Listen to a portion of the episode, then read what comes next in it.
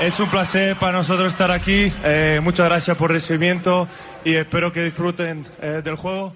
Y... ¡Oh, my God! ¡Oh! ¡Shut it down! ¡Let's go! Three-pointer. Bang! Bang! It's good! Doncic wins the game at the. Zona Mavericks.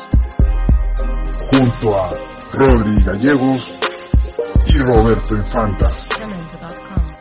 Muy buenas, bienvenidos a la zona Maverick, una vez más reunido en este espacio para debatir en torno a los Dallas Maverick, junto a toda la comunidad que nos escucha en las distintas plataformas y también como parte de la familia de podcast de Back to Back NBA. Mi nombre es Rodri Gallegos y como en cada oportunidad en este programa me acompaña Roberto Infanta. Hola, ¿qué tal Rodrigo? ¿Cómo estás? Igual un saludo a todos nuestros amigos de Zona Mavericks y a toda la familia de Back to Back NBA España. Eh, saludarlos y bueno, ya desearles un feliz año 2023. Eh, a los que bueno, recién se suman a este ya segundo episodio de este año y bueno, vamos a, vamos a darle ahora. Sí, así es, segundo episodio, pero también el número 10 que estamos realizando en esta serie de, programas en torno a los Dallas Maverick. También agradecer la cantidad de, de escuchas que se van sumando, la descarga que van haciendo tanto en Apple Podcast como en, en iBox, en las distintas plataformas. Así que muy agradecido a todos. Ojalá nos empecemos a sumar muchos más.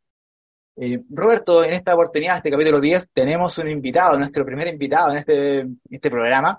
Así que damos paso para que se presente, para que podamos sumarse a esta conversación a Lervin, eh, que nos acompaña de eh, la página de Mavericks en español, map-español, nos pueden encontrar en Twitter. Muy buenas, Lervin, ¿cómo estás? ¿Qué tal? Buenas noches. Bien, gracias. Bastante emocionado de estar acá. Agradecerles por la invitación. Yo encantado de hablar de los Mavericks y bueno, esperemos que hayan buenas, una buena conversa. Sí, por supuesto. Eh, contar a toda la comunidad que nos sigue que estamos grabando este programa eh, este día domingo, finalizado el último partido que, tuvo Dallas contra Oklahoma Thunder, esta derrota. Entonces, esta semana nos toca harto analizar y nos quiero invitar, chicos, entonces a, a comenzar con el debate de, este programa y analizar los últimos partidos este sentido. Vamos a comenzar por el, encuentro ante Boston, ante Boston Celtics que se dio hace un par de días. Este partido que la antesala ya se veía, como eh, un partido como donde de, finalmente podríamos decir que era el, el, el, duelo más picante que teníamos, el, el más complejo, después de una, de una racha de victoria bastante impresionante que tuvo Dallas de siete partidos seguidos, pero teníamos como recién, primeramente después de casi dos semanas, un, un rival de, clasificación directa, un rival con, con todos titulares jugando, y que a la postre termina como, como finalmente pudimos observar, que fue una derrota 124-95 de Dallas, una victoria de, Boston categórica. ¿Y qué, qué opinión puedes darnos al respecto, Roberto? Bueno, sí, una, o bueno, un golpe de realidad, como creo que varios lo escribimos en, en, Twitter así, un golpe de realidad, porque habíamos estado dopados con estos, bueno, casi 10 partidos jugando contra equipos eh, de mitad de tabla para abajo, muchos de ellos que están en tanking, entonces eh, la racha de siete partidos, si bien era importante porque al final igual siempre estás ganando, pero era también media mentirosa, ¿no? Porque cuando ganas también tienes que ver contra quiénes ganas, bueno. Una cosa es ganar contra estos equipos que son contenders como Boston, que en realidad creo que es, si no me equivoco, es el mejor récord de la liga.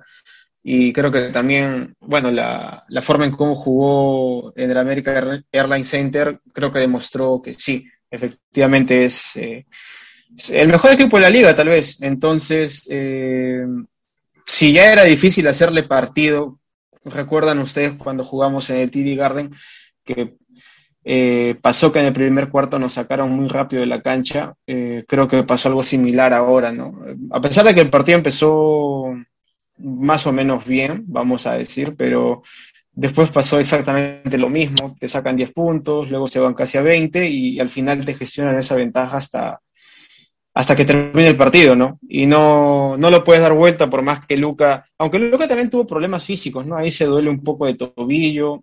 Al final también dicen que estuvo con un poco de alergia, a pesar de que tomó medicamentos y dijo que se sentía mejor.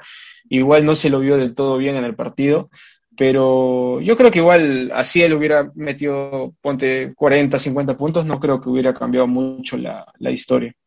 Claro, así es. Y por tu parte, Lervin, ¿qué, ¿Qué opinas de este partido, esta, esta derrota eh, inapelable? Creo que Boston dominó los cuatro cuartos y el balde de agua fría, de realidad que todos mencionamos. Eh, ¿cómo, ¿Cómo viste tú este partido, Lervin?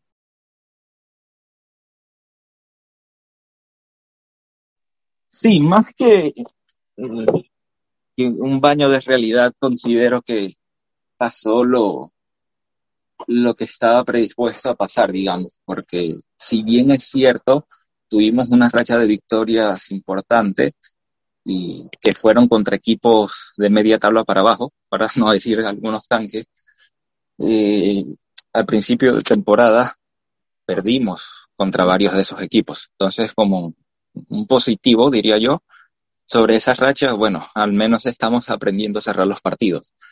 Pero si ven el historial de, de, mi cuenta, yo tenía bastante fe para este partido, pero desde que vi a Luca con congestión nasal, tenía problemas para respirar, eh, lo vi complicado. Y en medio, medio primer cuarto ya, ya el juego era de Boston.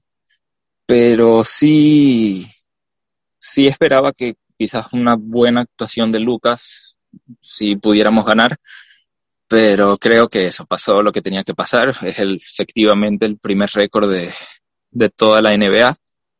Y además del mejor récord, creo que es la mejor plantilla, el mejor plantel de la NBA hoy por hoy. Entonces tampoco deberíamos venirnos tan abajo. Creo que podemos rescatar algo positivo de estos últimos partidos. Sí, así es. Y muchos habló de este partido como para buscarle algún punto que eh, era el típico partido donde a Dallas no le salen los triples y eso condiciona el resultado. Pero un poco como maquillaron en la realidad de que no tuviste mayor opciones. En ese sentido, ¿qué, qué, qué te parece a ti, Roberto, este sentido como que Dallas perdió solamente por porque no le salieron los triples? En este, en este partido tiró un 21% aproximadamente, que es una cifra bastante pobre para lo que siempre apela el, el equipo de Kit. Sí, pero o sea, yo, como siempre hemos hablado acá, no, no, no puedes depender de una sola arma en ataque, más cuando, cuando tienes a un jugador que, un jugador total en ataque, vamos a decir, porque ya lo hemos dicho varias veces, Luca puede atacar el aro, puede postearse, puede tirar de media distancia, puede lanzar triples y sobre todo lo más importante, puede asistir de todas las maneras posibles. Creo que ya lo ha demostrado infinidad de veces y no tanto por él, sino por, por, por los compañeros en sí, ¿no? Porque al final eh, es, es, no sé si es a lo que apunta a jugar Jason Kidd o es porque en realidad ya por diseño tal vez ya estaba preestablecido incluso antes de su llegada, eh, que es básicamente buscar tirar de tres, ¿no? Yo no digo que esté mal, creo que acá también lo hemos dicho muchas veces, no, no, no, no decimos que esté mal porque al final es una forma, un estilo de juego muy válido, por cierto, porque hay equipos que han salido campeones así, eh, pero si no tienes el material humano, eh, no tampoco es... ¿Cómo, cómo puedes exigir? No, eh, no tenemos un tirador ahorita que, eh, bueno, un tirador como tal que, que lance más del 40%, salvo, salvo Dingwiddie, Dingwiddie imagínate, o sea, si Dinwiddie es tu mejor tirador, de ahí miras para abajo, ¿no? Creo que los que tienen que hacer esa tarea no, no están cumpliendo. Por ejemplo, el ejemplo es Hardaway eh, tirando 36%. Eh, Dorian también, bueno, de momento no se encuentra. Está lesionado, pero incluso antes de su lesión tampoco es que todavía está muy en, forma con los tiros. Y bueno, y Bullock, que también podría ser eh, un llamado a dar ese paso tampoco, ¿no? Y bueno, Green, Green sí estuvo un poco más afinado en eso, pero estamos hablando de un solo jugador tirando, tirando por arriba del 40%. No, no es que tengamos mucho más que eso. Sí, así es. Y Levin, para llevarte en este debate y para ir pasando al siguiente partido a analizar, eh, puede ser que esta idea de que era un, partido que, que, podía extender la racha Dallas eh, se venía dando por el antesala en que Thunder le, le propone 150 puntos a Celtics eh, en ese partido que lo juegan sin sin sin su estrella Thunder entonces fue tamaña paliza que le dieron eh, justamente previo al partido con Dallas no sé si eh, este ambiente fue lo que medianamente abrió como esta, esta posibilidad de que se le podía ganar. No, sé si te parece a ti, Lervin. Sí, claro, creo. Personalmente también dije, bueno, si Thunder le ganó, porque el mejor jugador del mundo no, pero el partido fue muy distinto. Igual los Boston despertó, jugaron totalmente distinto versus Oklahoma y cuando Boston, sin decir que juegue muy bien, cuando juega regular o decente, igual es bastante como para un equipo como Dallas, que si su mejor jugador no está fino, tampoco es que puedan, que haya muchas espadas que puedan ayudar a sacar adelante el equipo, ¿no? Sí, así es, absolutamente. Eh, bueno, ese es uno de los temas que, más se ha hablado en, todos los insiders, los analistas del equipo y también acá en este espacio en la zona de Maverick. Pero bueno, fue derrota ante Boston Celtic y el cual comenzamos esta semana con una fea caída, pero también teníamos la posibilidad de acercarnos más en la clasificación porque el siguiente partido era contra New Orleans Pelicans. Este partido, por, por las posiciones de clasificación directa a playoff en el oeste, y que finalmente es victoria de Dallas 127 a 117. partido en que Luca vuelve a ser el, el mismo de siempre, otra vida en la oficina de este, de este jugador, este chico que nos sorprende tanto, con un triple doble de 34 puntos, 10 asistencias, 10 rebotes victoria redonda, muy al estilo de Dallas, que se recupera. Eh, ha sido constante en esta, esta temporada, de, de feas caídas después volvemos con un, partido donde se, se, van recuperando todas estas, estas que puedan dejar las derrotas. Eh, ¿qué, te, ¿Qué te parece a ti, Roberto, eh, este partido que se dio contra Pelican? Eh, yo, mire, yo creo que defensivamente fue un partido muy bueno. De hecho, el, el, marcador creo que no, no refleja en realidad lo que pasó en la cancha. Bueno, porque, sobre todo por el, porque los minutos basura fueron bastante extensos. Entonces ahí, lógicamente, te, recortas un poco la ventaja, ¿no? Pero este partido eh, se vio durante la mayor parte del tiempo, estaba a 20 puntos, a 18 puntos, y la diferencia se sacó muy rápido. Eso sí, hay que, hay que reconocer. Y, y, ojalá hubiéramos jugado hoy así, ¿no? Porque eh, eso es lo que necesitas cuando no tienes a Luca. En ese partido sí tuvimos a Luca, pero defendimos muchísimo mejor. Eh, y creo que ahí se basa todo, ¿no? Cuando el equipo defiende bien, siempre es siempre vas a estar en partido en realidad. O sea, eso creo que es, es bastante obvio. Sí, así es. Eh, fue tan buena la defensa que hubo clips sobre Jabal Magui, que ha jugado bastante poco, eh, metiendo en la tapa, eh, siendo importante la protección del aro. También Pelican venía con, varias de sus figuras sin, sin, el, sin el elenco, entonces bastante mermado el equipo. Pero en la antesala son esos tipos de partidos que se tienen que ganar, o sea, nada de, de, dudar, hay que ganar, el equipo está mermado, aprovechar esa ventaja creo que el equipo finalmente cumplió. No sé si a, ti también te parece, eh, Lervin.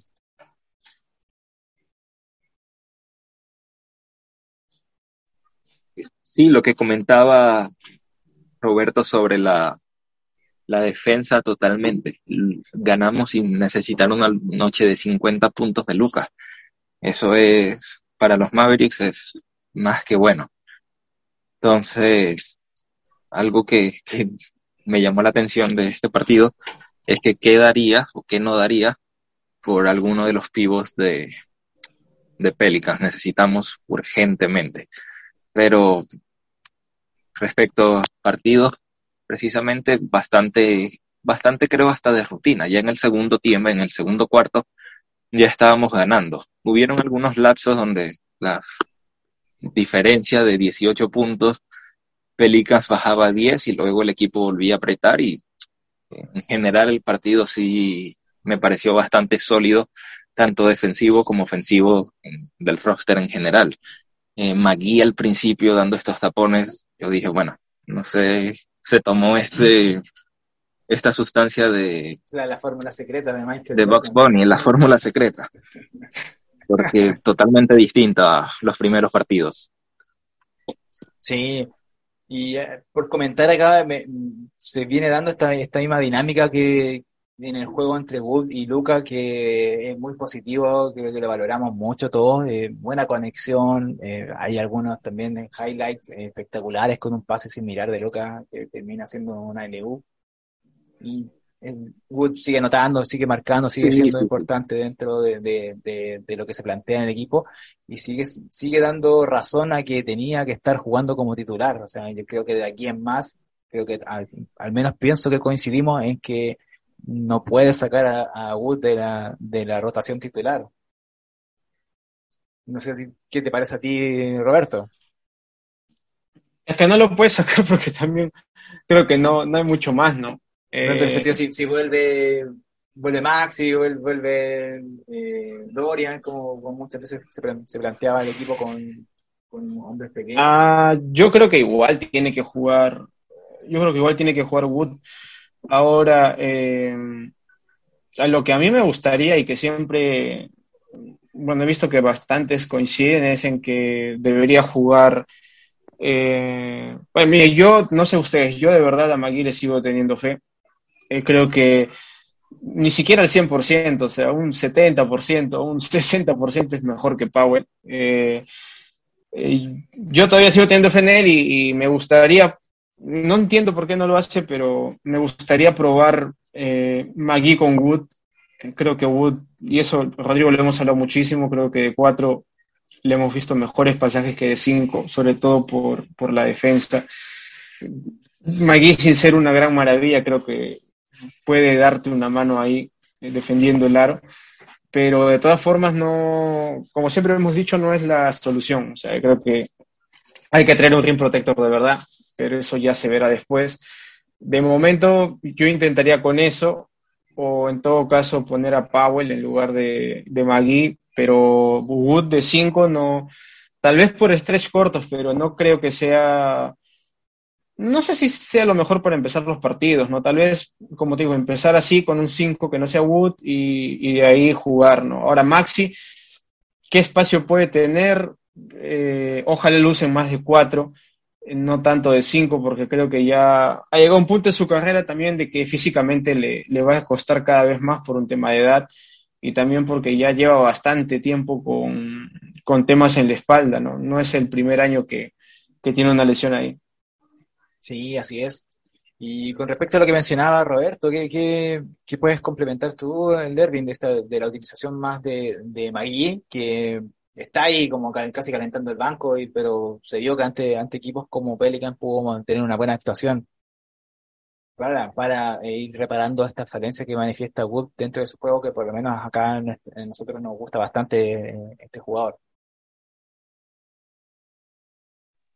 Claro, mira, respecto al tema de Wood, eh, entiendo el planteamiento de, de Kid al principio de temporada con Dorian de 4 y Bullock de 3. Y bueno, el 5 titular era McGee porque fue lo que se le ofreció para la renovación. Eh, en el papel lo puedo entender, o sea, es algo lógico. El problema es que Bullock esta temporada, si bien es cierto, la defensa eh, aunque no es la que, no está su mejor momento, pero ahí está la defensa. A nivel ofensivo no ha respondido. Entonces creo que ya está más que claro que ese planteamiento ya no debe ser. Lo más óptimo, eh, me parece para mí, cuando regrese Dorian, es Dorian en la 3 como alero, Wood como a la pivot, como 5 no, como pivot no, es que él es un 4 natural, para mi perspectiva, ¿no? Quizás depende del emparejamiento, pueda jugar como pivot, pero eh, como titular debería ser a la pivot. Y como bien dicen, luego veremos un protector del aro sólido, pero si a mí me dieran a escoger mi, a partir de hoy, mi quinteto sería Luca, Dinwiddie, Dorian si estuviera sano, obviamente, Wood y McGee o Powell, dependiendo del rendimiento de cada uno. Pero ese sería mi cuadro titular. O sea, más que todo con lo que ha demostrado Wood, ¿no? Que era cuestión de tiempo. Que entiendo que también se ha sentado un poco por el tema de la renovación. Quizás, como dicen algunos, si fuera titular desde el principio, fuera All-Star, no se estuviera debatiendo si la renovación son 80, sino si es el máximo. Entonces creo que eso se ha cuidado, que me parece bien si lo ves desde el punto de vista eh, que lo mejor para el equipo, pero bueno, es eso. Creo que no, por, de mi parte, no jugaría más con Bullock de titular y a la pivot Wood siempre. Sí, absolutamente. Bueno, parte de lo que hemos estado analizando por, por la envergadura del mismo jugador o por, por, la manera en que tiene de jugar. Bueno, chicos, avanzamos al, al último partido de esta semana que vamos a analizar en este programa, en el capítulo número 10 de Zona Maverick, que es la derrota reciente de Dallas frente a Oklahoma en esta visita que, hace el equipo de los MAP a Oklahoma, 120 a 109. En este partido en el que se toma la, opción de darle descanso a Luka Doncic, básicamente por, porque se lleva el peso general del equipo en la mayor cantidad de los partidos. Se descansa en, este, en esta oportunidad, aunque él se, se que, que tenía una dolencia en el tobillo, pero se entiende que es por un tema netamente darle descanso, porque son partidos como para, para que la estrella descanse, al menos el, lo que siempre hemos conversado y lo, lo que opinamos. Pero era una derrota eh, bastante contundente, si lo podemos decir de alguna manera, con un, eh, un Chai eh, nuevamente marcando más de 30 puntos ante Dallas. Y en la previa lo conversábamos, con Roberto. Eh, Oklahoma es un equipo que pareciera que le sabe jugar muy bien a, a, a Dallas y siempre le hace muy buenos partidos. Es lo que se, sí. se torna complicado de ganar este equipo pero bueno, derrota que también nos, nos deja nuevamente sin la posibilidad de seguir sumando en la clasificación. Eh, Roberto, ¿qué, ¿qué, sensaciones te quedan después de, de, este partido contra, contra Oklahoma? Sí, bueno, el partido acaba de terminar hace media hora. Eh, creo que, bueno, el equipo empezó, vamos a decir bien, pero ni siquiera duró todo el primer cuarto. Creo que eh, se complica solo una vez más. Eh, básicamente por la carencia de, alguien que, que, que, te arme, ¿no? O sea, al inicio del partido puedes tener estos, estas ráfagas de, de anotar muy bien. Eh, me refiero a los triples, creo que Dallas, Dallas cerró el primer cuarto tirando más de 70% en triples. Eh, y por eso estaba en partido, ¿no? Claro que ya después viene el problema, creo que es una, una cosa de nunca acabar, que cuando los suplentes toman el, el control del juego, eh, se pierde la ventaja y, y, si no la tenías, te vas ya a doble dígito en, en, desventaja, ¿no? Ahora, lo del, en cuanto a Luca, porque en realidad el partido es eh, analizarlo, no creo que no, no hay no, mucho no para analizar. Mucho. Sí, lo de Luca en realidad es que eh, directamente, como dices, le dan descanso para no, no arriesgar una lesión, o sea, de pantorrilla o, o algo entre comillas simple muscularmente, pero que te trae por lo menos un, una semana o unos 12 días de para, ¿no? Sea, Luca ahorita está promediando 37 minutos por partido, o sea, está jugando casi todo lo, casi, casi todo el partido, o sea, eh, y al nivel que está jugando eso es, un, es una barbaridad muy, que bueno, que yo creo que tampoco hay forma de que sea menos, porque si no, y bueno, con los lesionados ni qué decir, eh, no hay forma de que sea menos, si no este equipo no estaría, no estaría en cuarto lugar. Así que yo creo que eso va a ser una constante en, lo que resta de temporada, pero igual vamos a ver cómo, cómo termina llegando Luca playoff, ¿no? Sí, así es. Y Levin, en, la antesala, Luca le preguntaban, y creo que hace un par de días fue que dijo que era, eh, Dallas era famoso por perder contra el equipo malo, en el sentido algo así era la declaración. Pero, ¿qué, en tu opinión, ¿qué será que se nos se complican tanto este tipo de, de encuentros? ¿O es que estamos netamente tapando que Dallas solo depende de, de Lucas, que en realidad ya lo hemos conversado harto? Claro, yo creo que esos dos factores que acabas de mencionar influyen, pero creo que también influyen otros como, obviamente no estamos al 100% seguros, pero creo una variante es que cuando juegan contra estos equipos últimos de tabla, se confíen un poco. Y si a eso le sumamos que no estamos muy agraciados con talento, entonces se vuelve en esta constante de estos, en esta tendencia de perder estos partidos contra estos equipos. Entonces, creo que al, al, menos dos o tres recuerdo ahorita que pudiéramos ganar, quizás con un planteamiento distinto. En la última jugada hubieron dos ladrillos de Lucas los primeros cinco o seis partidos que quizás hubiéramos podido ganarlos contra equipos. Pero el primero fue contra Orlando, si mal no recuerdo. Pero la cosa, el punto es que se pudieron haber ganado fácilmente si, si no hubiéramos apostado a la bola a Luca y que él resuelva. Entonces esa narrativa hay que tomarla con pinzas, porque hubieron varios de estos partidos que perfectamente se pudieron ganar. Sí, así es. Eh, bueno, no sé si requiere más análisis de esta derrota eh, que tiene, tiene ganas en, este partido domingo.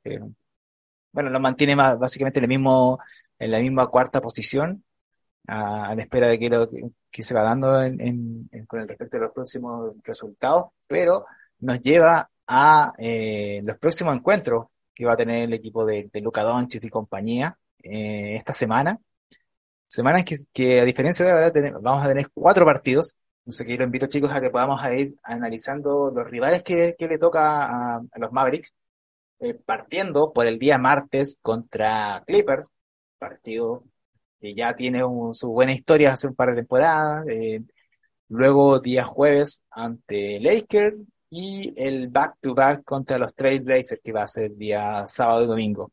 Eh, ¿Qué, opinión tienes tú, Roberto, con respecto a estos rivales que, se vienen acercando? Y también ya habíamos hablado en el capítulo anterior sobre este enero cargado de, partidos que se le viene a, los Mavericks. yo creo que, eh, bueno, mojándome rápido, creo que o sale 2-2 o, creo que sale 3-1. 3-1 básicamente porque eh, quiero creer que, por ejemplo, los Clippers creo que vamos a tener que esperar hasta el final porque, bueno, soy un equipo que he seguido bastante porque me gusta cómo lo han armado, pero realmente no sé en qué momento de la temporada, creo que hasta, hasta ahora tal vez un par de partidos, y es exagerar, nunca han tenido el roster completo para jugar. De hecho, ahorita Ray Jackson está jugando mal, eh, Paul George hoy no ha jugado, Luke Kennard tampoco ha jugado hoy.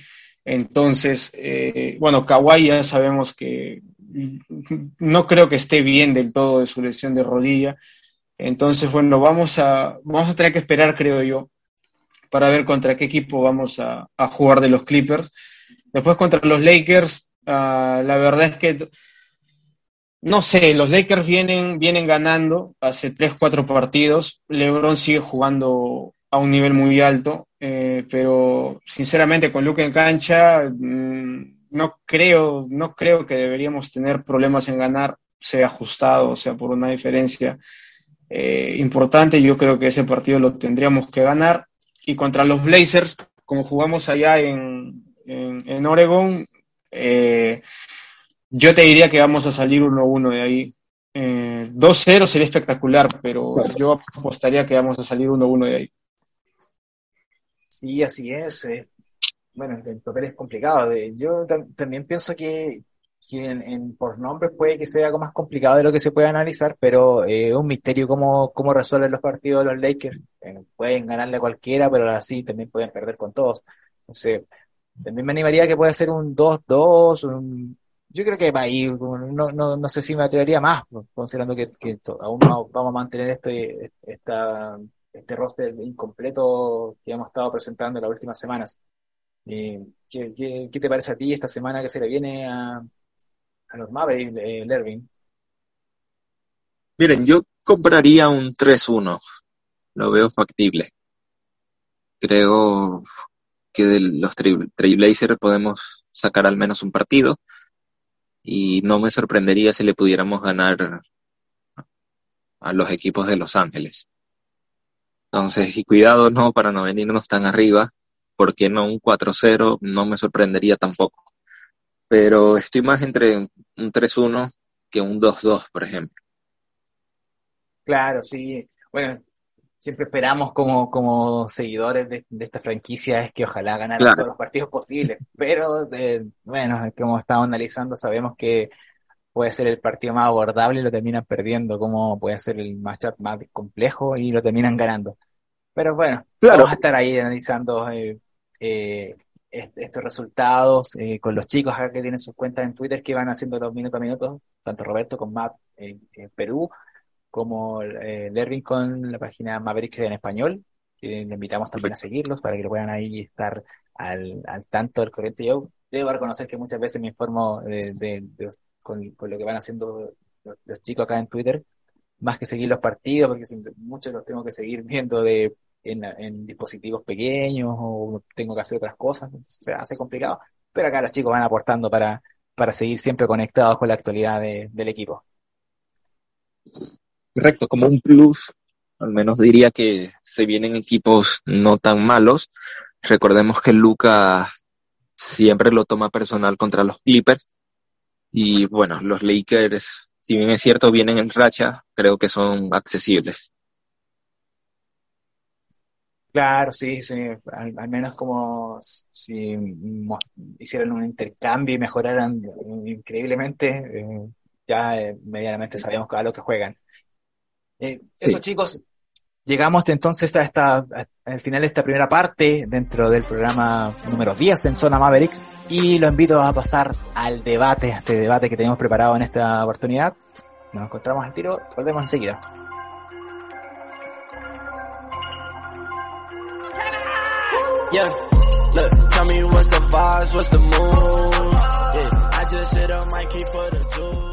Regresamos a Zona Maverick, capítulo 10. Acá estamos nuevamente con Roberto Infanta de Más Perú y el, nuestro invitado, nuestro primer invitado de Mavericks en español, Lervin González.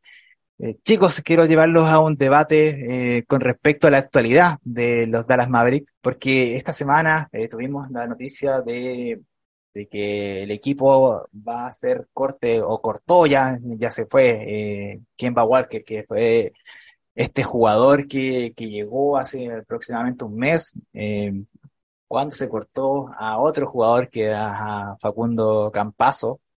Eh, creo que en, situaciones bastante similares, Facu tuvo muy pocas oportunidades, hasta el día de hoy siguen estos reclamos por parte de la comunidad latinoamericana que sigue el equipo. Y quién va más allá de, un partido donde mostró cierto poder ofensivo, pero más allá de eso no fue más. Entonces, antes que finalizara eh, el plazo para determinar si aseguraba o no su contrato, eh, Dallas prefiere optar por esto de, cortarlo y, queda un, puesto libre en, en el equipo que se menciona va a ser para darle mayor rodaje a los jóvenes que están en el equipo, en especial al novato Jaden Hardy. ¿Qué opinión tienes de con respecto a, al corte de Kemba y esta opción que tiene Hardy de jugar más minutos, Roberto?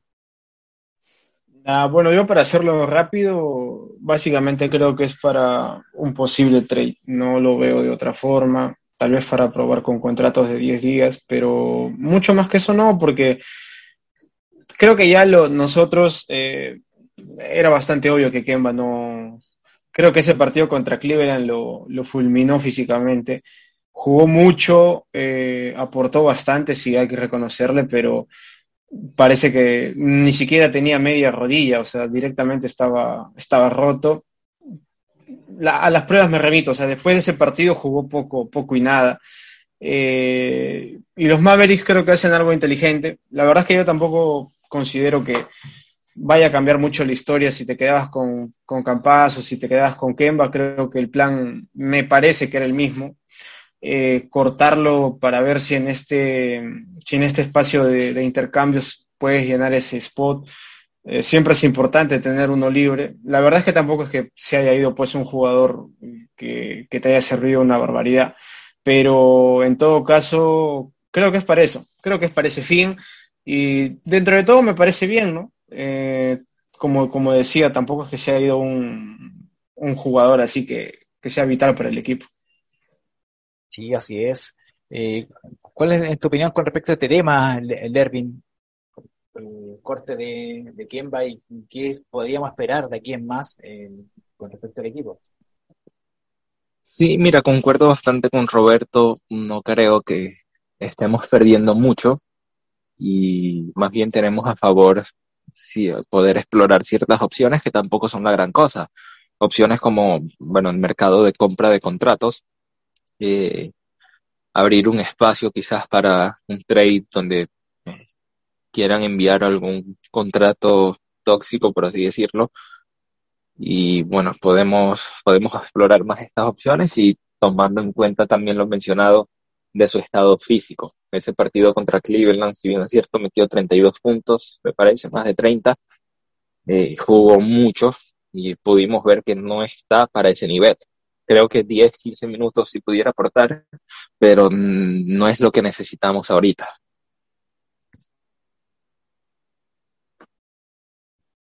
Sí, claro, Kemba. Bueno, eh, cinco semanas estuvo en el equipo Kemba Walker, eh, este, este base que en la nosotros lo habíamos conversado cuando se anunció la, contratación que no iba a ser nunca el, jugador que te iba a resolver las, dificultades que tenías al comienzo de diciembre, cuando el equipo no ganaba y mostraba bastante falencias.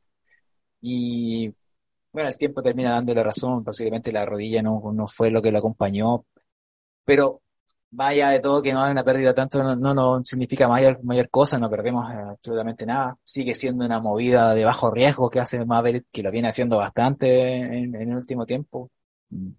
Me gustaría que arriesgaran más. Pero eh, si lo llevamos a este punto, que en teoría funcionaría mientras no se haga ningún movimiento, que es darle más protagonismo a Jaden Hardy, eh, al menos lo vimos como en estos minutos de basura que asumió en contra Pelicans, donde tuvo un buen poder de anotación, y el partido contra, contra Oklahoma hoy, donde igual tuvo su mayor minutos, pudo aportar también en puntos, pero hay cierto, ciertas cosas interesantes en, en Hardy que se pueden ir explotando en la medida de lo posible, creo que tampoco tenemos tanto para poder desarrollar novatos, pero eh, ¿Qué pueden aportar ustedes como al debate con respecto a Hardy? ¿Qué, qué, opciones le ven de, desarrollo? ¿Qué cosas les van gustando de este chico que, que, ha estado jugando últimamente en el equipo? Dale, Roberto, con, tu, opinión. Sí. Eh, bueno, yo también creo que eh, Hardy está, está aprovechando porque creo que cuando ha entrado lo ha hecho bien para, para alguien de su, de su recorrido. Eh, creo que, como decía, se está aprovechando la coyuntura porque estamos sin tres jugadores que son eh, jugadores de, rotación habituales, uno de ellos titular. Y entonces ahí sí que se abre un hueco para que juegue, juegue Hardy, que no lo estaba haciendo. Y como también lo dije en algún episodio acá el año pasado, o sea, el equipo, lamentablemente, porque a mí, como estábamos hablando antes, hay talento ahí, o sea, indudablemente en Jay de Hardy hay talento eh, para, para hacer un, tal vez un manejador de balón, pero en la segunda unidad.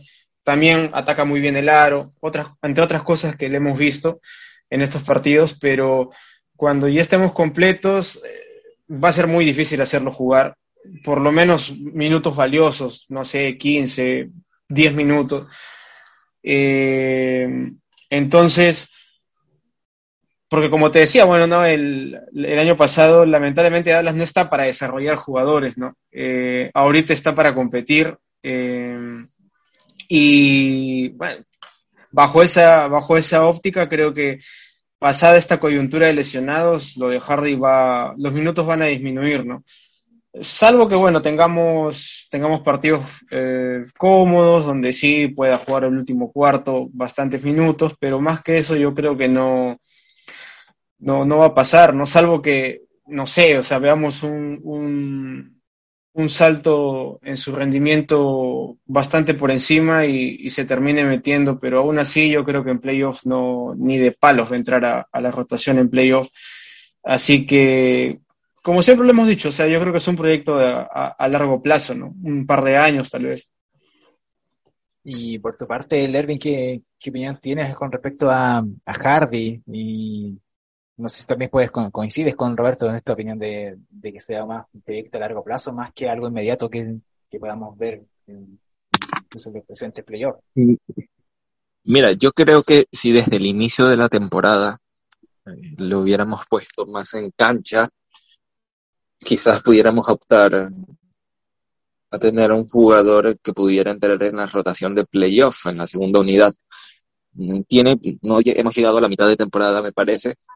Aún puede eh, acoplarse al sistema, pero sí lo veo a mediano largo plazo. Quisiera pensar de que pudiera funcionar en el futuro cercano, pero si funcione tampoco creo que va a ser eh, determinante, ¿no?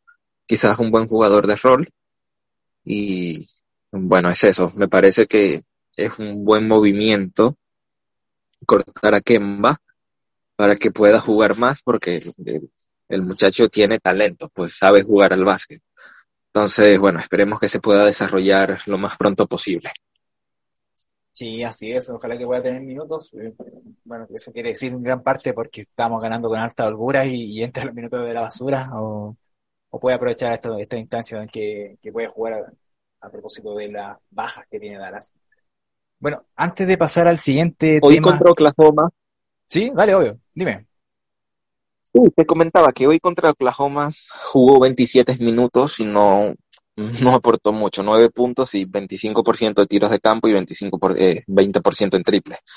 Entonces, igual no pasa nada, ¿no? El, el equipo en general no jugó bien y tampoco es eh, para alarmarnos que nos responda, pero si hubiera esperado que precisamente hoy jugó 27 minutos, jugó bastante como sexto hombre, bueno, jugó como sexto hombre, y me hubiera esperado más de él. De hecho, hice un tweet medio en broma, medio me lo esperaba, que al menos veintitantos puntos hiciera.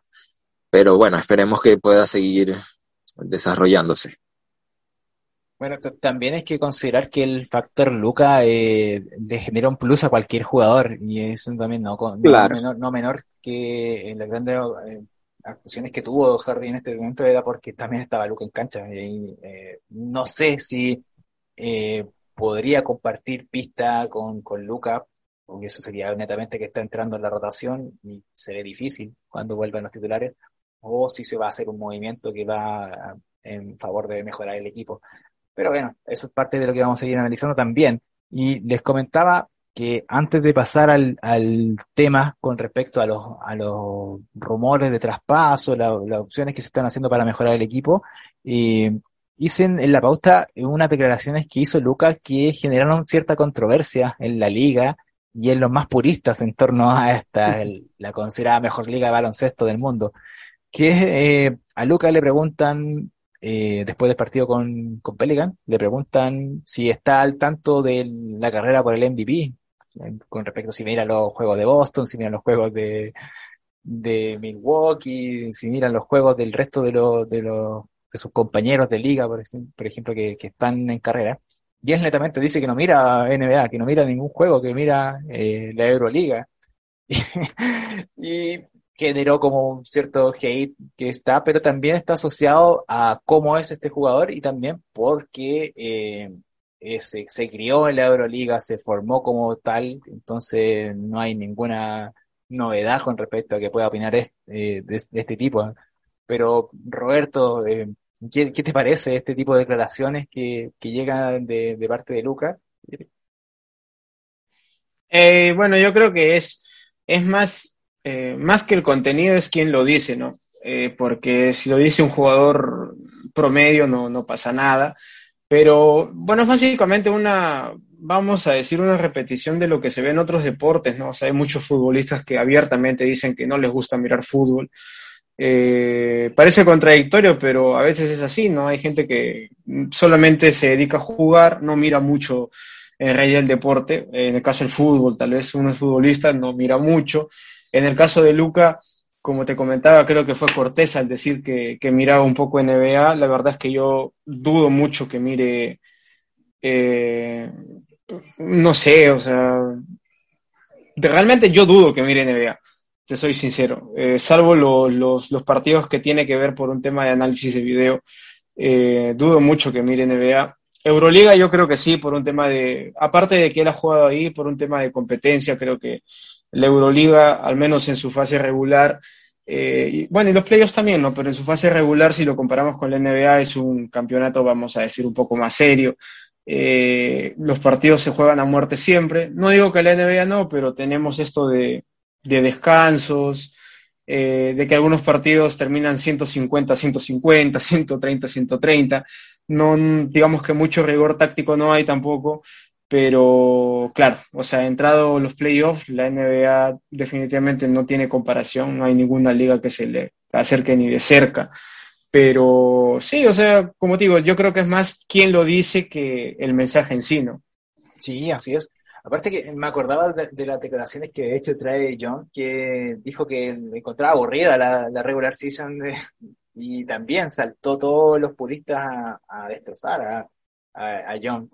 Pero, ¿qué te parece a ti, Lervin, este tipo de, declaraciones que llegan en, momentos en que, en que Lucas está como candidato a MVP?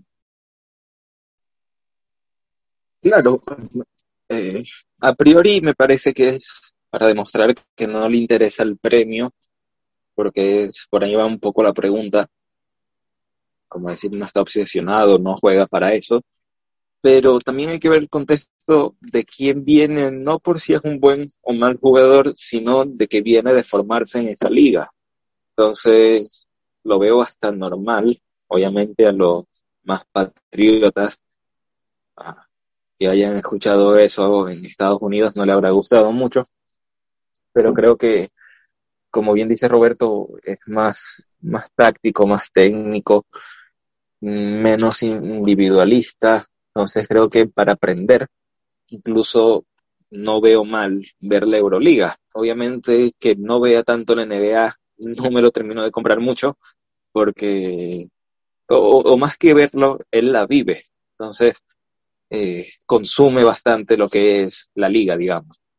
Entonces, en cambio, la, Euroliga está en otro continente, distinto horario, etcétera, y en sus historias eh, ha subido cuando juega el Real Madrid, etcétera. Entonces, no es algo por qué sorprenderse, me parece. Creo que es más por, eh, más que lo diga, siendo ahorita máximo anotador, etcétera, lo que dijo antes que es más fácil anotar en la NBA que en la Euroliga, todo eso ya viene toda esta narrativa anterior que hace que esta simple declaración, como lo veo, porque no le veo mucha ciencia, digamos, hace que tenga más eco todo lo que ha dicho anteriormente.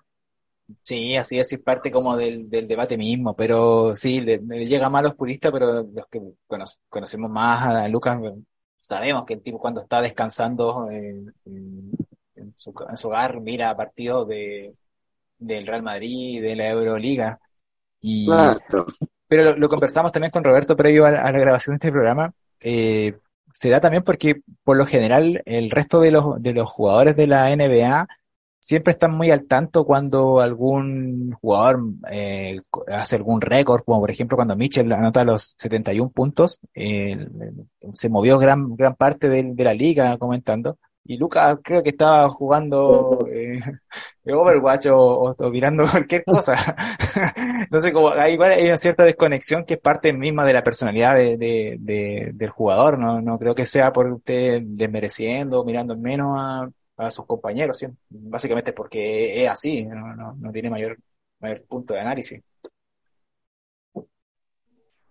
sí, oye, no, la verdad es que, mira, yo estoy seguro que es porque como Luca, eh, bueno, ya es la cara de la liga, pero va a ser la, va a ser una de las principales caras de la liga de acá, lo que, no sé, pues unos 10 años más tal vez, eh, va a ser protagonista, entonces que una persona eh, diga eso, o sea, que uno de tus principales activos en cuanto a imagen, en cuanto a proyección al mundo, diga eso, es como que no, no te deja bien parado, ¿no? O sea, o sea, chico, estás jugando en la NBA, eres tal vez el mejor jugador actualmente de la liga, o top 3 seguro de la liga, cuatro, creo que tres o cuatro veces All NBA First Team, y me dices que prefieres ver la Euroliga que la NBA, entonces este, yo creo que, lógicamente a los gringos, como son nacionalistas, sí, sí les ha tocado, ¿no?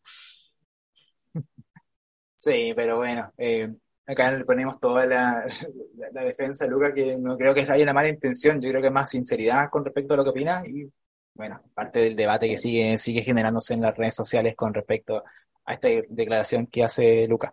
Pero ya, llegamos a este, entonces a esta, esta parte para analizar eh, los rumores, a cómo se ve, se ve la actualidad de, de, de Dallas, partiendo por la extensión de Christian Wood esta, este, extensión que se había adelantado eh, a finales de diciembre, recuerden, después del partido en Navidad, que sale eh, esta información filtrada de la gente sobre la, la, cantidad que estaría esperando para renovar, que eran cuatro, cuatro años y cerca de 80 millones, lo que aproximadamente era como 20 millones por año. Y esta semana salió que Dallas estaría ofreciendo, en base a la información de los insiders del equipo, estaría ofreciendo dos años y aproximadamente unos 36, 37 millones, que es una cifra un poquito menor, pero que al menos aventura que hay cierto interés del equipo por mantener a Wood en la plantilla. Eh, ¿Cuáles son sus opiniones, chicos, con respecto a, esto y qué tan relevante ven eh, renovar a, Wood? Yo creo que puede ser una tercera espada en todo caso. Segunda espada no lo creo. Creo que puede ser una buena tercera espada. Más o menos el rango de lo que le ofrecería Dallas, en todo caso, está en, ese, en esa proporción, salarialmente hablando. Pero en todo caso, igual, yo creo que Dallas no dudo mucho que, salvo que haya un, una oportunidad de traer muy grande, yo creo que a toda costa va, a tratar de renovar a Wood eh, lógicamente va a ser la primera oferta esa porque es la que pueden dar. Pero yo creo que al final Wood, no sé si esta oferta, pero yo creo que se va a terminar quedando, se le nota que está cómodo. Eh, aparte que es la primera vez, creo yo, que realmente se va a poder probar en un equipo no digo que va a competir por el anillo, porque a priori creo que Dallas no, no está para eso todavía, pero sí que va a poder mostrarse en, en un stage más grande, que son playoffs, ¿no? Cosa que Wood no lo ha podido hacer en, en sus años que está en la liga. Entonces, partiendo de ahí, yo creo que Wood va a aceptar. Eh, y me parece correcto que todos, en todo caso sean dos años, ¿no? Porque Wood también creo que tiene 28, 29 años, o por ahí.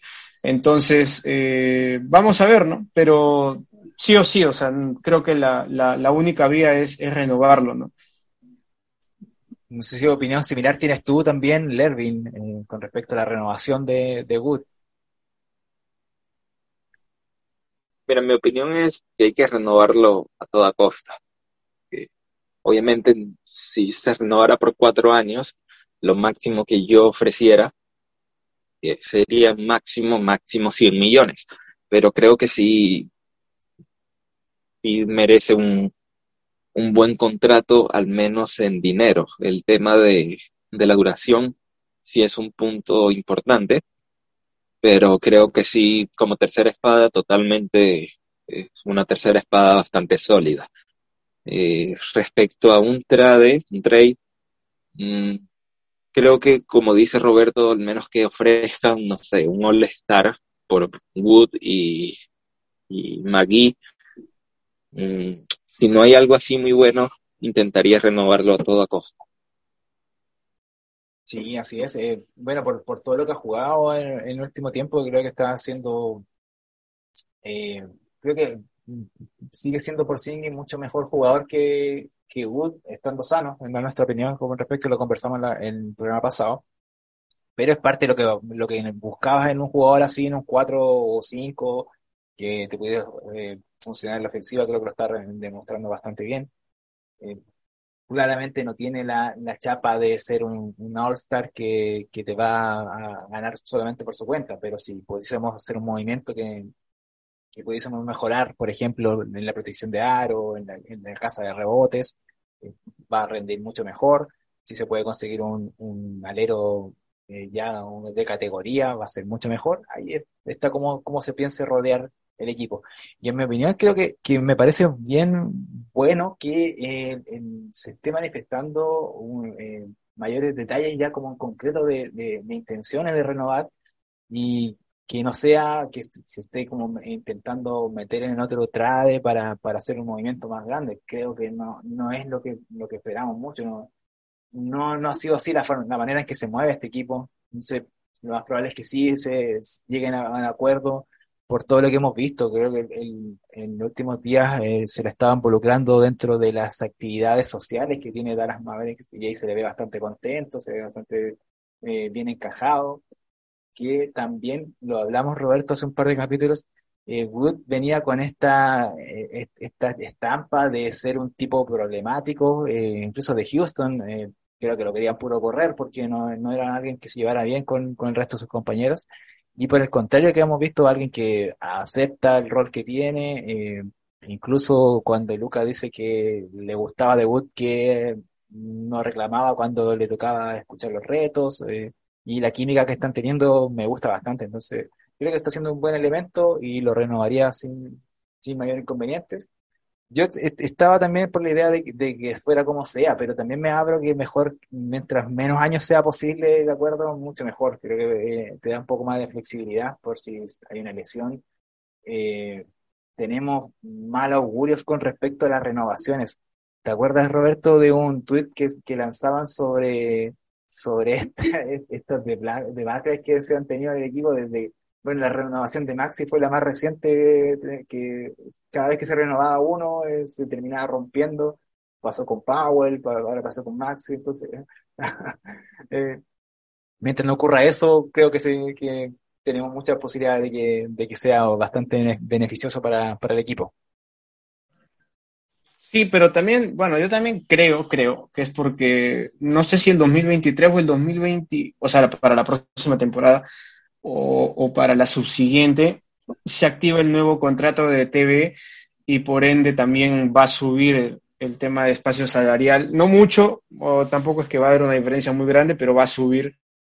Entonces, también Dallas tiene que proyectarse a eso, ¿no? Porque como ya lo hemos visto, eh, en realidad cuando, o sea, si somos realistas y, y, vas a decir que tienes todo el campo de acción al 100%, lo han dicho varios insiders, o sea, el verano del 2025 es cuando Dallas ya va a poder actuar, vamos a decir, con todas las herramientas posibles, ¿no? Ahora, claro, está un poco reducido por el, por el tema del trade que hicieron el, con los Knicks para traer a Porzingis y, y demás jugadores, pero ah, lógicamente tampoco se debe esperar hasta ese punto, pero en todo caso, por eso creo yo es que sería cauto renovarlo por dos años creo que también él aceptaría, básicamente por lo que, por lo que se ha expuesto acá.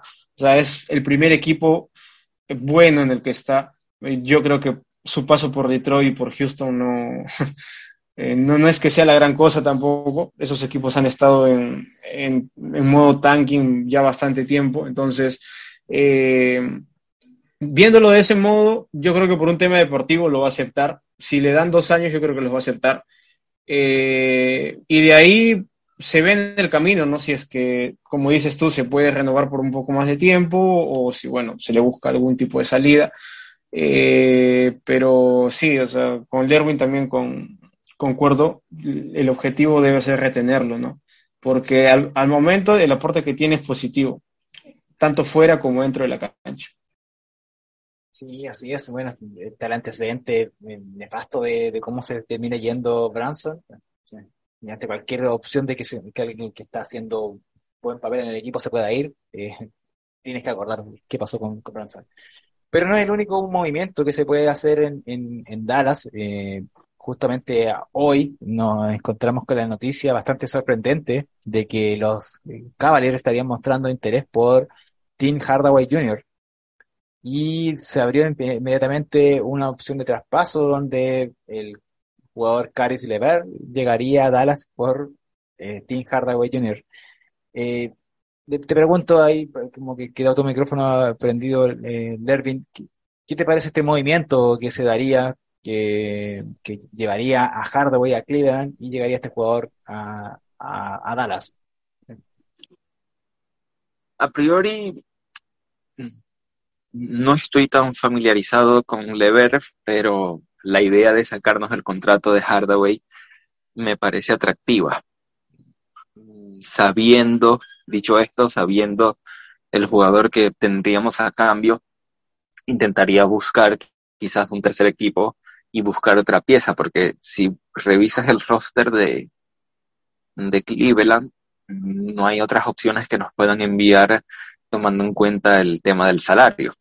Pero creo que sí pudiéramos incluir un tercer equipo que quizás con Lever o eh, algún otro de nosotros y algún pick podamos buscar algún, algún buen jugador. Creo que ya de por sí alguien interesado, alguna franquicia interesada en Hardaway son excelentes noticias. Sí, por supuesto. Creo que todos nos sorprendimos con eso, como que hayan equipos en la liga interesados en los jugadores de Maverick. Creo que fue algo más llamativo de, todo esto. Pero, ¿qué, qué, qué opinión tienes tú, como Roberto, en respecto de, este posible movimiento eh, en el equipo?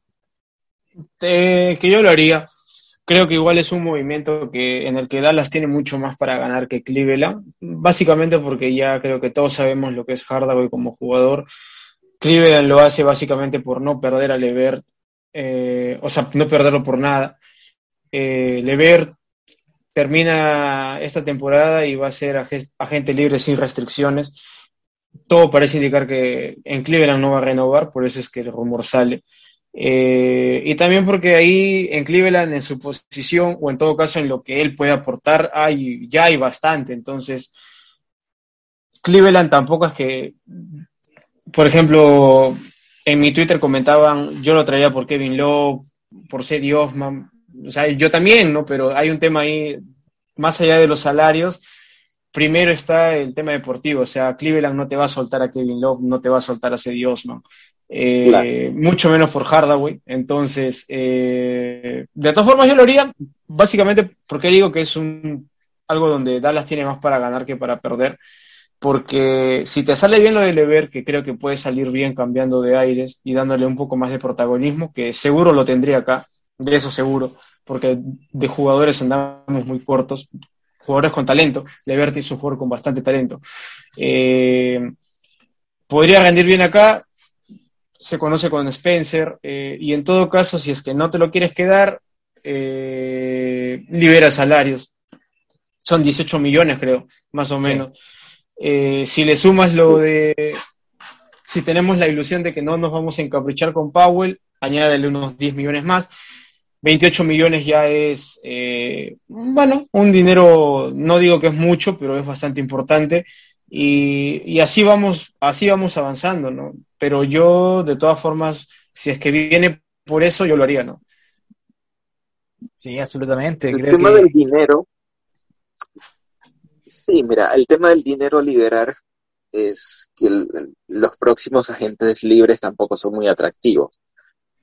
Eh, acabo de buscarlos. Bueno, Russell Westbrook, no sé si, si nos interese mucho Middleton, pero me parece que tiene la opción de jugador, igual, igual Harden, Kyrie Irving, pero dudo que se vaya del lado de Durant. Y de resto, por Sinkins, Kevin Love, Busevich, no hay algo, no hay alguien que diga, bueno, ahí hay que abrir espacio para un máximo. Sí, claro. Bueno, eh, igual dentro de los jugadores que mencionas, eh, cualquiera podría hacer mucho, mucho aporte dentro de, Dallas. Totalmente. sí, claro. Pero bueno, eh, Hardaway es un jugador que nosotros eh, consideramos que ya cumplió su siglo dentro del equipo. Eh, cariño ahí por la gente que tiene, muy bien, va a ser recordado, pero eh, si estás para competir, no te puedes fiar mucho en lo que puede hacer este jugador. Que tiene sus noches, pero tiene muchas más donde no, no da en el ancho y no podemos fiarnos de un, jugador así en la plantilla, con un, ya un roster con ausencia tan grande de talento. Y para continuar con estos rumores que se están dando, hay un rumor en especial de un jugador que viene rondando ya hace varias semanas y esta semana salió eh, lo que están dispuestos a recibir los Pistons por Boyan Bogdanovic, que en el papel era una primera ronda y un jugador joven con proyección. Pero se, en, en últimos días se abrieron a que estarían dispuestos incluso a recibir a Bertan, más a una ronda, eh, que a mí en lo personal me parece que sería un, muy buen valor para un jugador que te puede generar un plus inmediato en tus aspiraciones. Si lo que pretende la franquicia es competir, al menos pasar la primera ronda, llegar a semifinales según lo que habíamos proyectado, eh, necesita jugadores que tengan veteranía en, en, en, la liga, sobre todo en playoff, y jugadores que, te, que no tengas que esperar varios meses a que, te, a que te resulten, sino que te hagan un cambio inmediato. Y al menos a mí me parece, me parece que Bogdanovic es un jugador así. ¿Cómo ven este tipo de, de intercambios? ¿Lo harían? ¿Les gusta? Eh, Roberto, parto por, por ti. Yo también lo haría, pero no sé si la gerencia lo va a hacer por un tema de que, por ejemplo, Bogdanovich no es un tipo joven, vamos a decirlo así, la verdad. Entonces, eh, como salió hace poco que la gerencia solo iba a mover picks de primera ronda por un big player, entonces no sé si es que Bogdanovich para ellos entre en ese, en ese nivel de big player. Eh, para mí, yo creo que lo valdría pero por un tema de edad no sé realmente si la gerencia lo vaya a hacer. En todo caso, eh, ya con solo poner el contrato de Bertans en otro equipo sería grandioso porque debe ser uno de los contratos más malos de la liga. O sea, pagar tanto por, por un jugador que en realidad no, realmente no, no sé qué te puede aportar que haga una, una diferencia muy grande, pero en todo caso, eh, yo lo haría definitivamente lo haría. Pero no, ahora también vamos a decir que no, Dallas está lejos de ser, eh, digamos, un frontrunner o, la primera opción de los Pistons. O sea, de hecho hay muchos equipos que, van a tantear por, por Bogdanovich. Entonces, vamos a ver cómo termina, porque al final los Pistons tienen el, como se dice, la, la base negociadora en su mano, ¿no? van a aguantarlo hasta el final y si y tal vez van a, el equipo que sea con los servicios de Bogdanovich va a terminar sobrepagándolo un poco porque al final si los Pistons no quieren no lo van a soltar esto es así. Sí así es. Bueno lo, lo hablamos este tema eh, porque Bogdanovich actualmente tiene mercado. No solo es Dallas el que está interesado en este jugador también se habla de los Lakers Bucks los Suns los mismos Cavaliers estarían interesados en hacerse con los servicios de Bogdanovich entonces, si, te vas, a ir por un jugador así que te vas a generar un plus inmediato, te va a costar. Y si hay una pequeña apertura a, a comerte el, contrato malo de Bertrand, eh, que además es un jugador que no está siendo muy utilizado en el equipo, yo creo que también lo haría, independiente de la edad, que no sé si son por los genes balcánicos del Krata Dynamic, pero se ve más viejo de lo que puede parecer. En ese sentido, eh, Lervin, ¿qué te parece a ti eh, este, rumor, esta opción de, de Bogdanovic dentro de, de los Dallas Maverick? ¿Y cómo lo verías tú en el equipo? De hecho que es bienvenido, ¿no? Es un buen talento. El único problema que veo es lo que estaríamos enviando. Mm, la postura de la gerencia de gastar los picks de primera ronda cada vez que nos hagan contenders estoy 100% de acuerdo y no creo, si bien es cierto, Bogdanovic es una mejora, no nos hace contender, estoy 100% seguro también.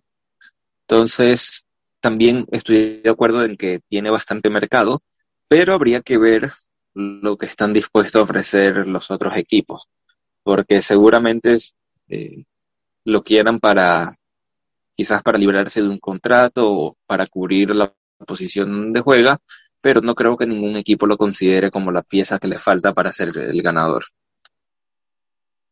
Sí, absolutamente. Creo que eh, no, creo que estén dispuestos a, dar tanto por, por, por pero sí eh, son varios los equipos que actualmente van a empezar a, bajar el telón de la temporada y van a dar muchos más interesados en sacar sus mejores piezas. Y Piston fue uno de los equipos que tuvo buena, buena llegada, buen, buen, buenos porcentajes, buen, buenos partidos y poco a poco se fue cayendo por a, raíz de las distintas situaciones que fueron pasando en, en el equipo.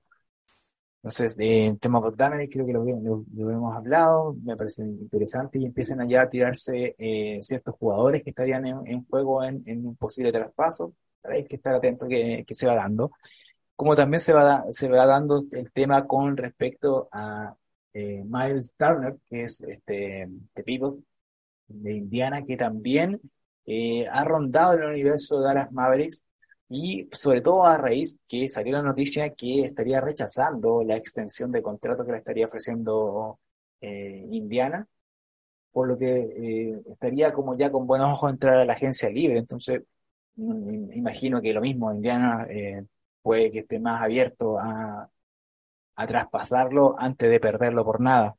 Y Roberto, ¿qué te parece esta situación con Turner? ¿Será que por fin este jugador de origen de, Dallas esté en el universo de los Mavs o, qué opinión tiene al respecto.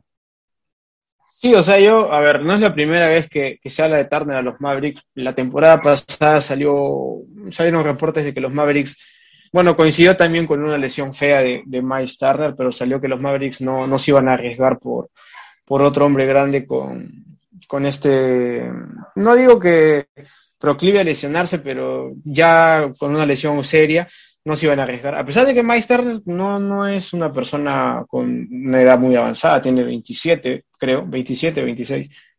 Entonces, pero yo lo haría, de todas formas. Eh, ahora, esto es tampering, lógicamente, pero en la liga se hace. Eh, mm, yo soy mucho de pensar de que cuando un jugador, como lo ha demostrado Turner, tiene esa predisposición para venir a un equipo. Yo creo que Turner a través de sus redes sociales nos ha mostrado más de, más de, pues, no sé, muchas veces que, que tiene algo ahí con Dallas.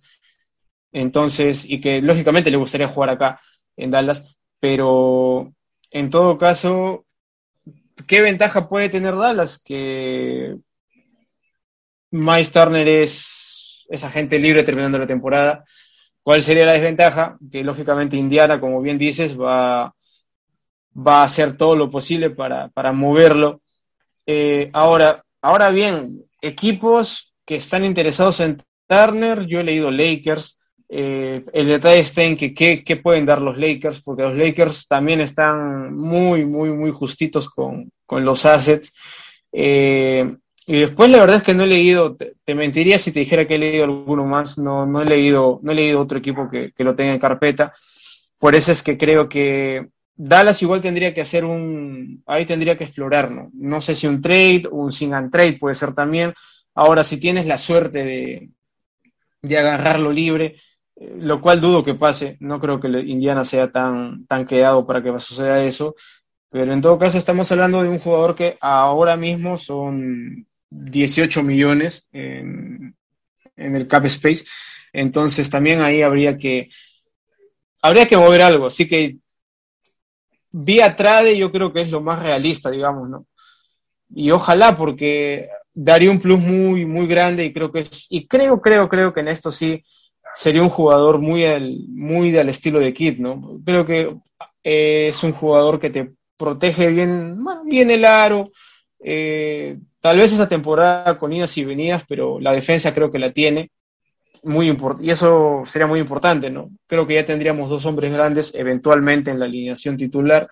Jugar con Woody, jugar con Turner, creo que haría que este equipo dé un salto de calidad tremendo.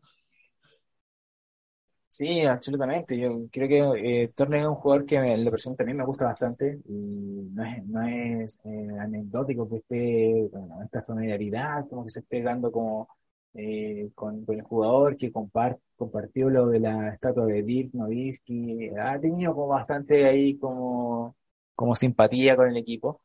Y con respecto a lo que mencionabas de de que esté Laker involucrado en cada traspaso, yo no se me fío, porque al parecer eh, es como que Laker esté interesado en todo el mundo, pero no tiene mucho mercado, eh, no tiene mucho que ofrecer en ese sentido. Eh, si, también lo hablamos acá, si el resto, si nosotros se nos complican con los assets que tenemos, el resto de la liga también está en la misma situación, no hay un equipo que puede decir que tiene facilidad para intercambiar, sino ya lo estarían haciendo. Eh, y Nervin, ¿qué, qué, opinas tú de, de Miles Turner como jugador? Eh, ¿Es un build que te gusta, no, no te gusta? ¿Lo, ves probable para, para Dallas? Lo veo más probable ahora que rechazó la renovación de su contrato. De hecho, que me gusta porque más que la idea de, de un defensor del aro que es bastante sólido, mm, veo que ayudaría bastante a Wood en el tema defensivo para que pueda estar más libre en la pista. Entonces, creo que es ganar desde cualquier punto de vista.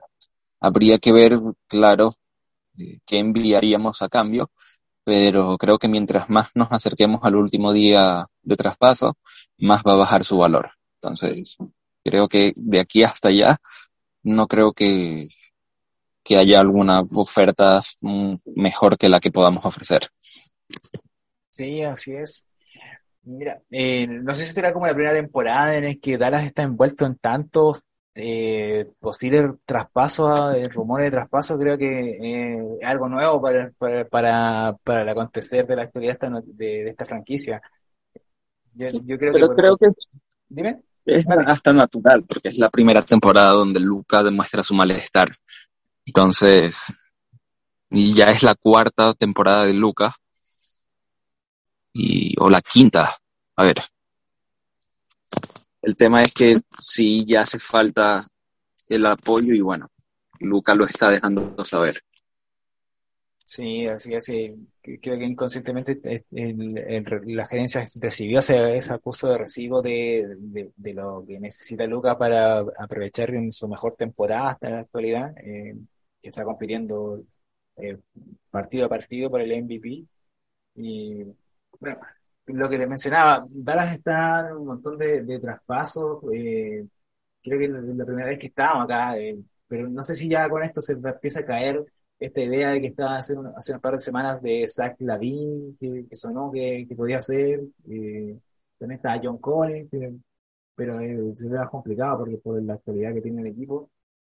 también por ahí sonó traer a Terry Rozier de, de, de los Hornets y si no me equivoco, también estaba este último humo que yo leí por acá, que los Toronto Raptors también estaban dispuestos a, traspasar a, Van Vliet, a Ray también, que estaba rechazando su extensión de, contrato. Pero bastante jugadores, bastante rumores en torno a la franquicia, que esperamos que se concrete más de algunos, no que se quede en nada como, como parte del análisis que hicimos hace un par de, de, programas, Roberto. La pregunta aquí viene, eh, ¿crees que con todos estos rumores que están saliendo, eh, anticipa que eh, nos vamos a mover en este mercado de, en, la media de temporada? Eh, yo creo que alguna cosa vamos a hacer. De eso estoy seguro. muy grande, no creo, creo que ya lo, creo que no sé si llamar una temporada de transición esta, pero cada vez que ha declarado Nico Harrison, creo que más o menos se ha dado a entender eso, que lo que están ellos eh, esperando es el próximo verano. Eh, entonces, algo grande no creo que suceda, salvo que se dé una oportunidad pues inmejorable. Eh, ahora, el tema es que también esto no ha hecho más que empezar. Yo creo que la mayoría de equipos va a esperar al mercado de buyouts y, ahí vamos a ver mm, por ahí algunos jugadores que algunos equipos les pueden ayudar, no sé, tipo Eric Gordon, eh, que se dice que va a negociar su buyout.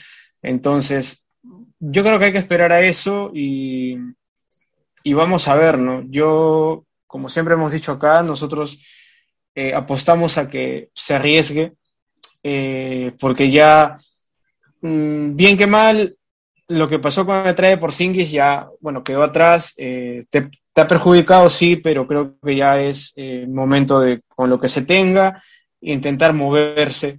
Eh, porque no intentarlo creo que te deja en el mismo lugar y, ya hemos visto para, para, lo que esté el equipo, ¿no? Creo que una temporada más así sería algo, algo imperdonable porque también recordemos que Luca ya firmó una extensión y también ya empieza a correr ese contrato. Entonces creo que la mayoría de nosotros apuesta porque construyamos algo interesante para poder ya empezar a competir en serio por, por ganar el anillo, ¿no?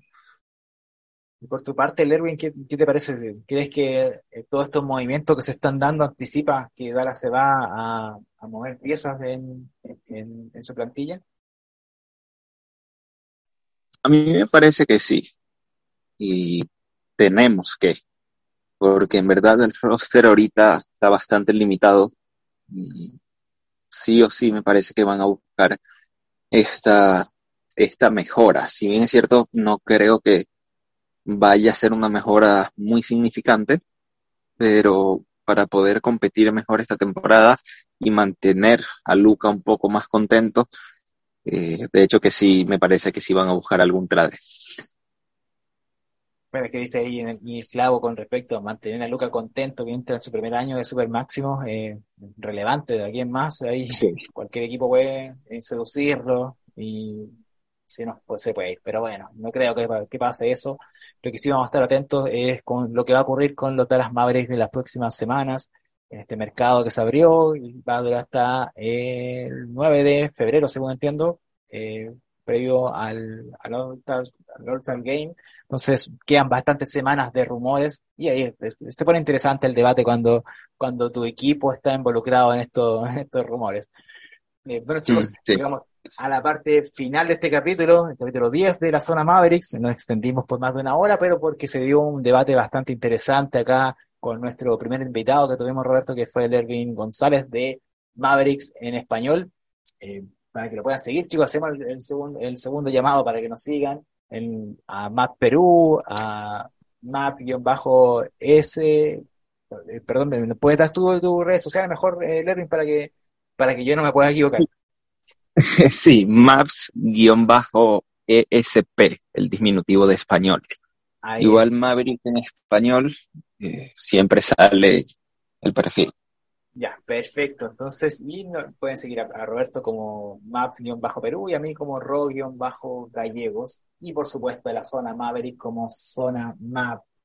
Eh, un gusto, eh, muchas gracias por acompañarnos en este capítulo, Lervin. Eh, te agradecemos No, un gusto para mí poder haber compartido con ustedes todas estas opiniones y eh, es bastante bueno también tener varios puntos de vista, ¿no? Como fan es bastante interesante y, bueno, eso, muchísimas gracias y muchísimo éxito para el podcast. En verdad, eh, escuché algunos capítulos mientras hacía ejercicio, etcétera, y me parece que el trabajo que están haciendo es bastante bueno. Esperemos que sigan mejorando y lleguen bastante lejos. Bueno, muchas gracias, Lervin. Y Roberto, palabras finales para ir cerrando este capítulo en Zona Maverick.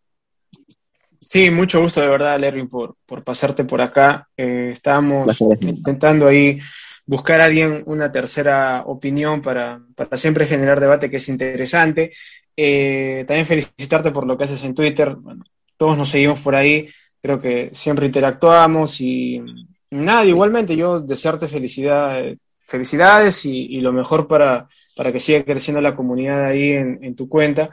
Entonces, y bueno, invitarlos también a, todos, como siempre hacemos, a, escuchar la, a la familia de podcast de, NBA Back to Back Spain. Eh, hay, bueno, podcast de casi todos los equipos, así que si tienen alguno de los que son fans aparte de Dallas, se pueden dar una vuelta y, enterarse de, de los, de las últimas novedades, ¿no? Yo, de mi parte, bueno, despedirnos de todos y esperemos que esta semana sea bastante buena para el equipo. Así es, nos sumamos a la, despedida de todos. Que esté muy bien. Esto fue Zona Maverick capítulo 10. Nos escuchamos en la próxima semana. Que tengan todos un buen día. Chao, chao.